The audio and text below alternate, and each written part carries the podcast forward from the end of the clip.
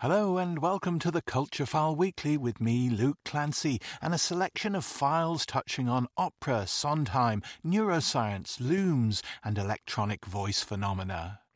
And we begin this time with the man who's giving Northern Ireland a new place in opera, composer, writer, conductor Conor Mitchell. Mitchell, who's artist in residence at Wexford Festival Opera into twenty twenty-three, is best known for his operas which pack a political punch, such as his award-winning Abomination, a D U P opera, which looked at that party's less-than-inclusive attitude to homosexuality in the six counties, and presumably elsewhere too. For Wexford, Mitchell created Lacey Selenite, which he calls a watercolour of a short opera inspired by the pioneering silent films of Georges Méliès. He spoke to Culturefile about how Stephen Sondheim made him understand the power of musical theatre, about his Wexford mini-opera, and about the subjects that make him burn to write. A creature from the moon, it says, an astronomer,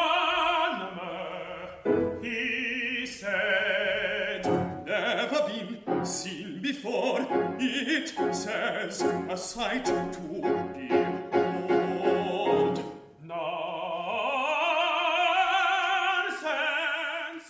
My dream when I was a little boy was always to be someone that could simultaneously work in opera and new music theatre in that kind of post-Sondheim-y kind of planet. And this is actually the first time in my career that's been happening simultaneously. You currently have another show running in, in Belfast. Uh, Propaganda the Musical, currently playing at the Lyric Theatre in Belfast. And it's an old-fashioned musical comedy with a, a serious conceit underneath it.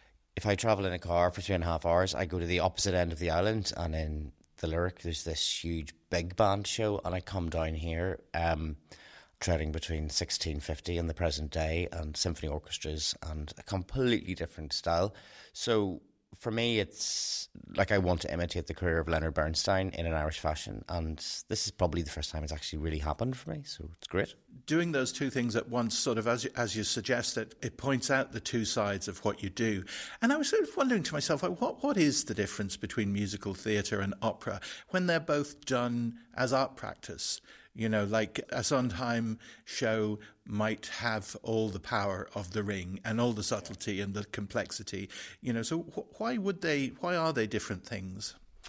I grappled with that for years and years, and I used to think that musical theatre and opera had a midway point, and that midway point was probably somewhere around Pacific Overtures or um, Populist Strauss or... even a musical like Sweeney Todd. But actually, the older I get and the more I get into both forms, I now I actually see that there's value in a separation. I see that there is an engagement in, with popular song in contemporary musical theatre that brings us to the world of the thirty-two bar song, of engagement with melodic form and the manipulation of the audience through thematic song development. And contemporary opera is different in that the text and the story, I think, can play a, can play a, to a lesser degree, can be slightly lesser than the innovation that needs to happen in the musical structures. And that rather than being something that I thought there's a way to blend these, I actually now see a massive strength in a separation and going, if you like musical theatre, be true to musical theatre. I don't like it when composers enter art forms from a point of negativity. So they start to write a musical, or they start, let's say, it happens in Christmas shows all the time. They say, I'm writing a Christmas show, but it's not a panto. I say, well, you know, what's wrong with that? I used to always think, oh, musicals, you know, let's let's let's not like everything that makes the musicals. Let's go for absolute sophistication, you know, and intellectualism. But now, actually, I look... back at the musicals that I really like or the operas that I really like, and it's actually those truths to their genre and the origin and their audiences that I think gives them profound identity. So in the case of something like um, The Great American Songbook or popular musicals of the fifties and sixties, it's that popular song and Americanism that actually adds value to the art form and sophisticating that itself as opposed to throwing it all out is what forces you to be in love with the actual genre you're developing. I mean, I remember having dinner with, you know, the late Stephen Sondheim towards the end of his, uh, you know, the last few years of his life, and he had stopped calling himself a composer and started referring to himself as a musical theatre comedy writer, which, like, is almost contrary to everything we know about him. You know, he was a sophisticate, he was a dramatist, he advanced the form, but actually he saw himself as advancing the Annie Get Your Guns, the Oklahomas, the South Pacifics.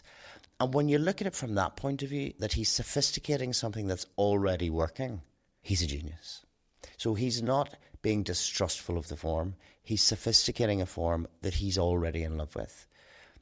I think you can do exactly the same with opera. But to try and blend them and say they're exactly the same, I think is untruthful to them. A lot of my work does accidentally meet in the middle.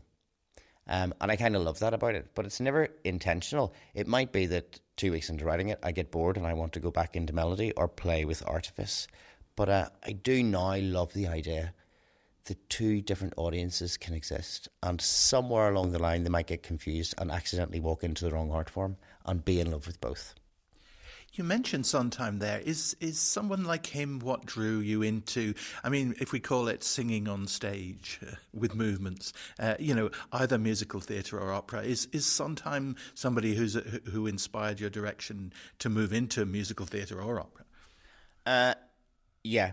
Fundamentally what he did with the musical theatre was put a lot more store into structure and character. So the song not only as a vehicle for the writer, but for the character, you know, uh, from the minute they wake up to the minute they reach that scene. In the same kind of fashion as Harold Pinter did with straight plays. So suddenly you have actors able to sing a song that has layers and layers and layers of backstory and forward motion. And actors can get their teeth into them. So suddenly it's not a song. Suddenly it's a moment in a scene that just happens to be beautifully structured into the form of song. That's really what drew me into it because, you know, for a short, disastrous period of my life, I was an actor. And I was always drawn to theatre from a very young age. Even though I was a musician and I was playing instruments and in practice rooms, it was the roar of the kind of stage that I always wanted to be around, to show people costumes, you know, makeup, um, audiences, first nights. They always appealed to me a lot more than a recital on a Friday night or a fesh down in Portadown Town Hall. It was that, and I think sometimes you're one or the other, and I think a, a great many musicians are drawn to that world more than the concert world. You know, I include, like, you know, the Mozarts of this world and that, who and Philip Glasses, who I think are theatre people who just happen to be geniuses at music. But Steve's sophistication in how he approached character and revolutionised the subjects that we can talk about. Steve Sondheim's work owes more to fr- the you know, new wave cinema of the nineteen fifties and sixties than it really does to the back catalogue of American drama.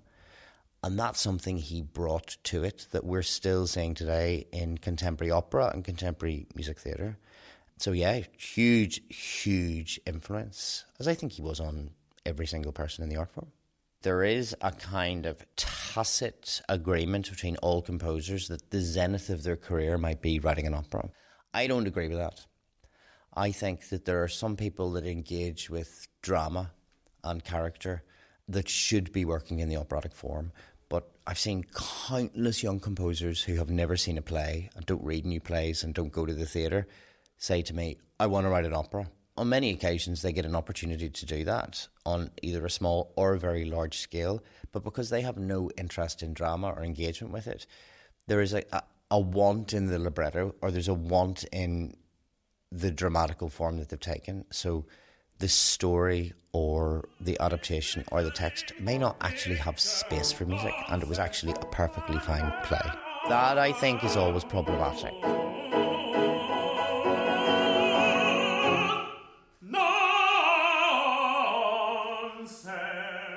Opera, unlike a lot of other art forms, has inherited a frame around itself, and that's the frame of how we present it through opera houses, huge forces, opening nights and all that, that I am personally very resistant to, because it can create a sentiment of it doesn't matter what we're watching as long as we're watching.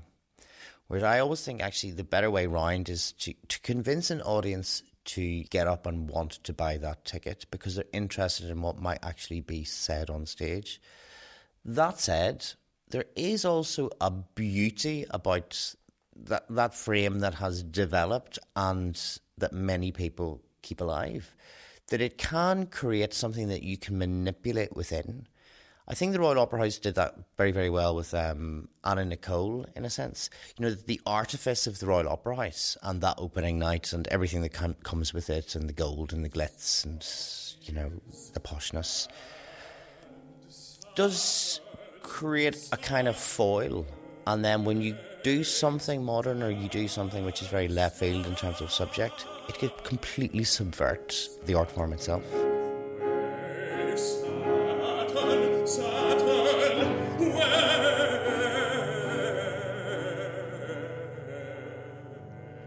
I imagine one of the pleasures, uh, though, is to kind of stage conversations that you that that have a vitality. I mean, I think I'm thinking of Abomination in particular there, but you know, in in Mass and so forth, there are ideas and conversations which must power them rather than, you know, I I'm, I need to write an opera, or there's a musical idea I'm looking for. There's a conversation that you want to stage, maybe. I think if you're if you're a playwright or a dramatist living now, and I very much consider myself those first, you know, I don't sit down every day and write a kitchen sink drama, but what I do is I, when I approach writing something, I see an audience and I see a theatre context. Um, there just always happens to be music. So I want to say something about the world around me at that point. And for me, being a kind of aggressive political Northern Irish person, I like seeing something that I can challenge in a public way or discuss in a public way, and that's generally contemporary politics.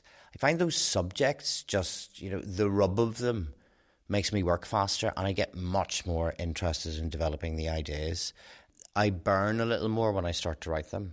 For me, there is much more currency and value in creating that kind of work for contemporary audiences.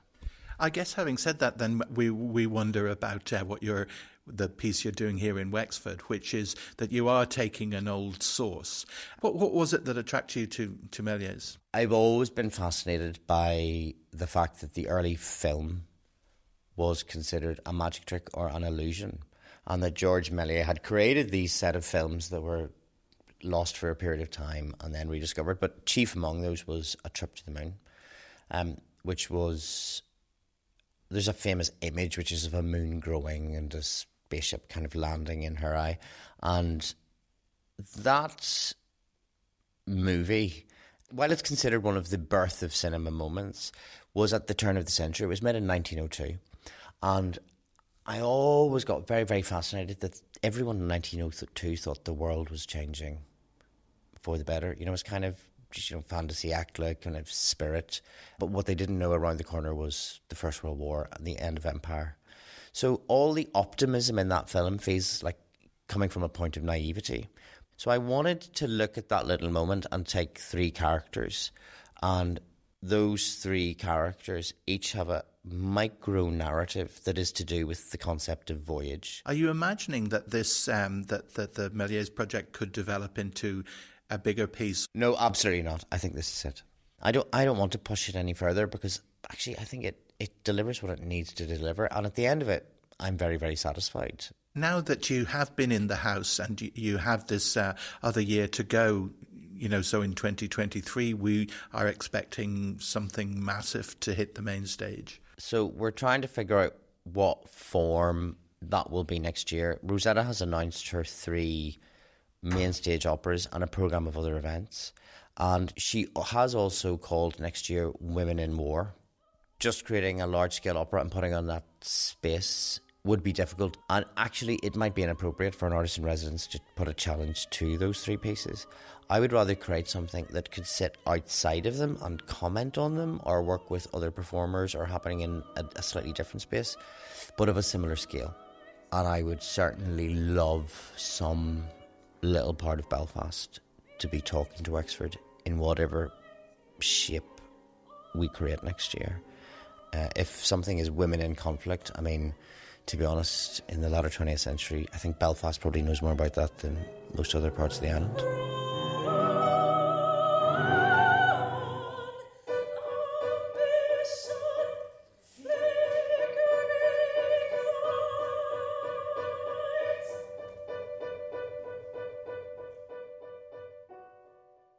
Conor Mitchell there, and you heard music from Mairead Hurley piano and the voices of Emily Hogarty, Amy Hewitt, Richard Shaffrey and Owen Foran. Les Selenites is at the Jerome Hines Theatre at the National Opera House Wexford tomorrow, Sunday, at eleven a m.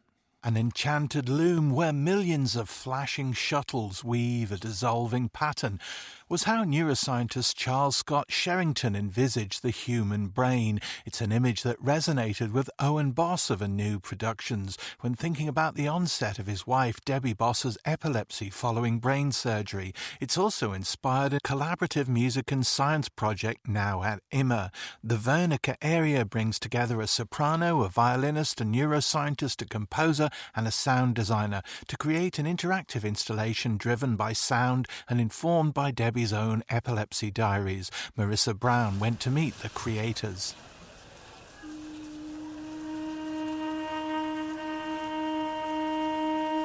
Charles Scott Sherrington talks really eloquently about uh, the brain, and in the nineteen forties he gave a number of keynote lectures about parts of the body. One was on the eye, but the, the, the one I obviously was interested in was on the brain, and he equated the brain to an enchanted loom and how it was working, and he was referring to a Jacquard loom, which is a kind of one of the earliest forms of computing. I'm Owen Boss and I am the co-artistic director of A N U Productions, uh, a visual artist. Yeah, well, myself and Emily met in uh, Manchester. I was doing a residency with uh, the Science Gallery in Dublin. It was based around uh, my wife Debbie Boss's epilepsy. And in twenty fourteen, Debbie had uh, a tumour removed from uh, from her brain, and uh, surgery went fine. But uh, she uh, has epilepsy ever since. So, and it, it was over the Wernicke's area of the brain, which is in control of language and, and communication. And in this residency, you were teamed up with any researchers in Trinity that you were interested in talking to, and I uh, linked up with Professor Mark Cunningham. So the, the Jacquard loom has so many threads and so many things going on, and uh, the design is made on punch cards, and when that's in operation, which we saw in Manchester when we went to the Museum of Science and Industry, all these kind of shuttles are flying and the threads are flying, and he equated it to this enchanted loom. I kind of latched onto that, and I kind of uh, decided to make a series of fabrics from that to develop a visual lexicon or a visual language uh, around Debbie's narrative and Debbie's story. So within those fabric pieces, there's like there's references to the medications she ta- takes or M R I scans of her brain.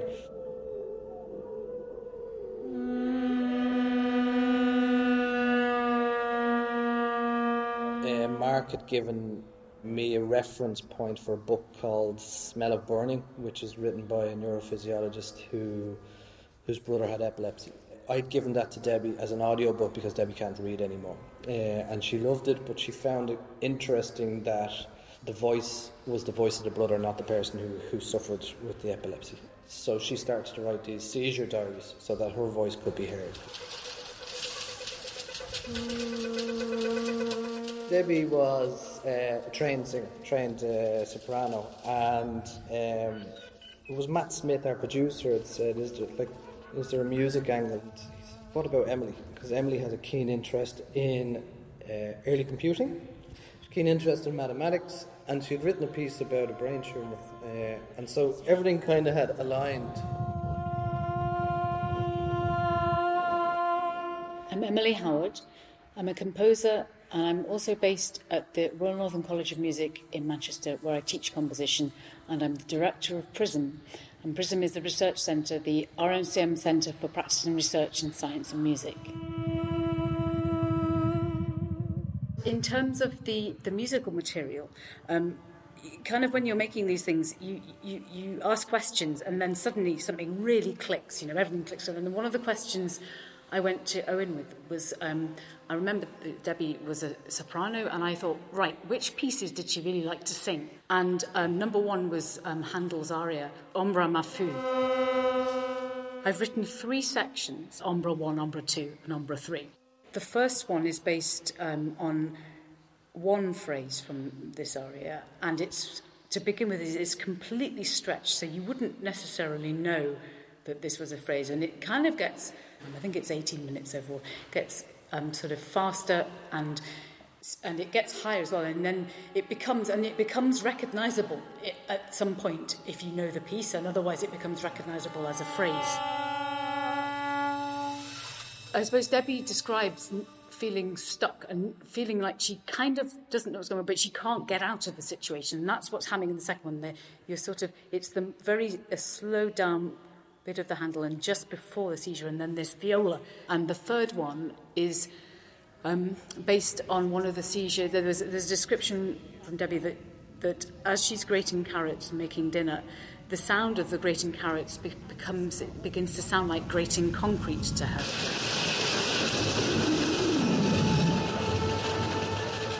I'm Bofan Ma.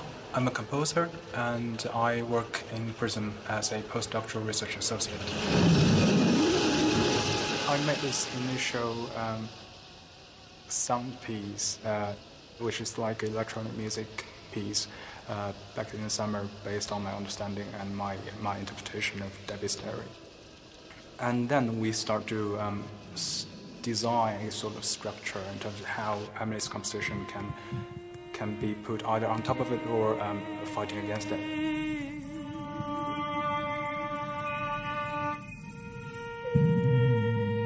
But being inside, in the gallery room, w- when people is around you, when people are around you, and uh, you hear people walk within the space, and you, you, you probably you can notice how people are hearing different things uh, than what you're hearing at the moment. So, yeah, I, I think the, the context is everything there. You, you see what you see, and you hear what you hear, and you can make the meaning out of everything.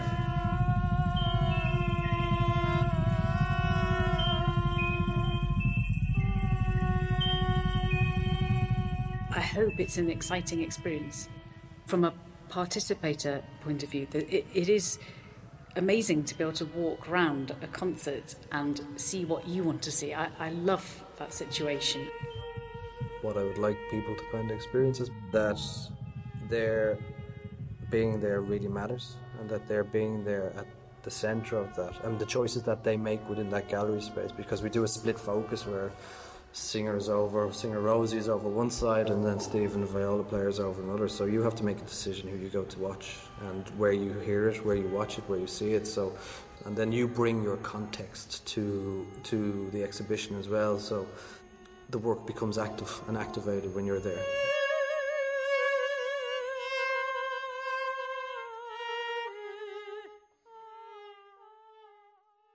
Owen Boss ending that report, and you heard music from Rosie Middleton, mezzo-soprano, and Stephen Upshaw, violin. Tomorrow is the last day to visit the Wernicke region at I M M A, so once you've seen Les Selenites, why not head straight up?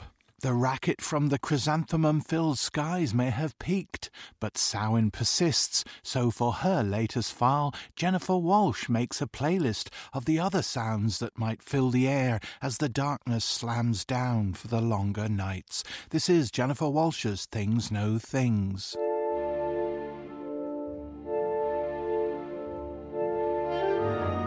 They say the books you read as a child set the tone for your adult life.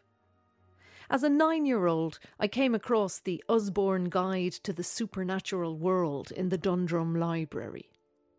Published in nineteen seventy-nine, the Osborne Guide to the Supernatural World, a book marketed somehow for children, is a terrifying read, packed with pictures of vampires, witches, zombies, and most horrifying of all, photographs of ghosts of hooded monks and people impaled on rods.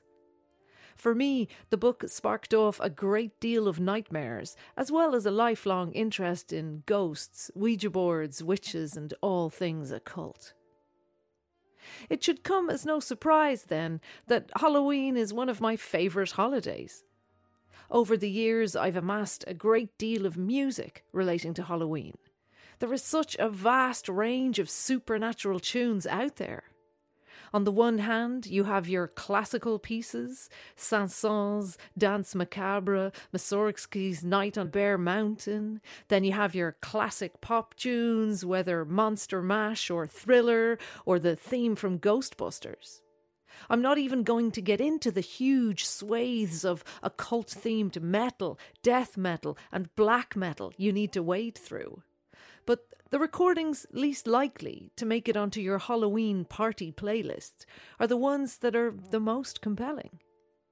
The Other World, Music and Song from Irish Tradition, is a gorgeous collection published by the National Folklore Collection at U C D, which draws on their archives to present recordings of jigs learned off the fairies, banshees, reels and tales of the strange experiences of brothers in rural Ireland. Les Voix du Monde, a three C D box set featuring recordings from all over the globe, features the voices of genies, spirits and possessed masks. Most obscure of all, though, is perhaps Raymond Cass's The Ghost Orchid, an introduction to E V P. Electronic voice phenomenon, E V P for short, are recordings which are supposedly made directly by ghosts. Not recordings of ghosts, but recordings made of silence, which turned out to feature ghostly voices when they were played back. When I lived in New York, I went along to the New York E V P meetup group. The organizer spoke about how he made E V P recordings.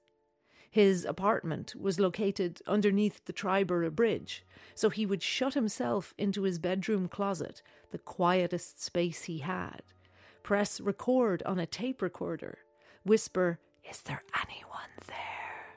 then fall silent for several minutes before stopping and rewinding the tape. He would do this over and over, listening back each time to see if anyone had tried to contact him. He told me he had had some success. Tiny fragments of sound, metallic whispers, even if muted and garbled. This is fascinating to me, that there are communities which regard ghosts as technologically advanced. That rather than making a sound, the spirits of your ancestors can directly intervene in a technological process, manipulating cassette tape or digital files to make their presence known. And that our role is simply to make the files, then hunt back through them, looking for traces of ghostly voices. Developing new forms of listening where tiny glitches, burps in static, the shift of the recorder in our hand or the shadow of a lorry passing in the street below us can carry messages from beyond the grave.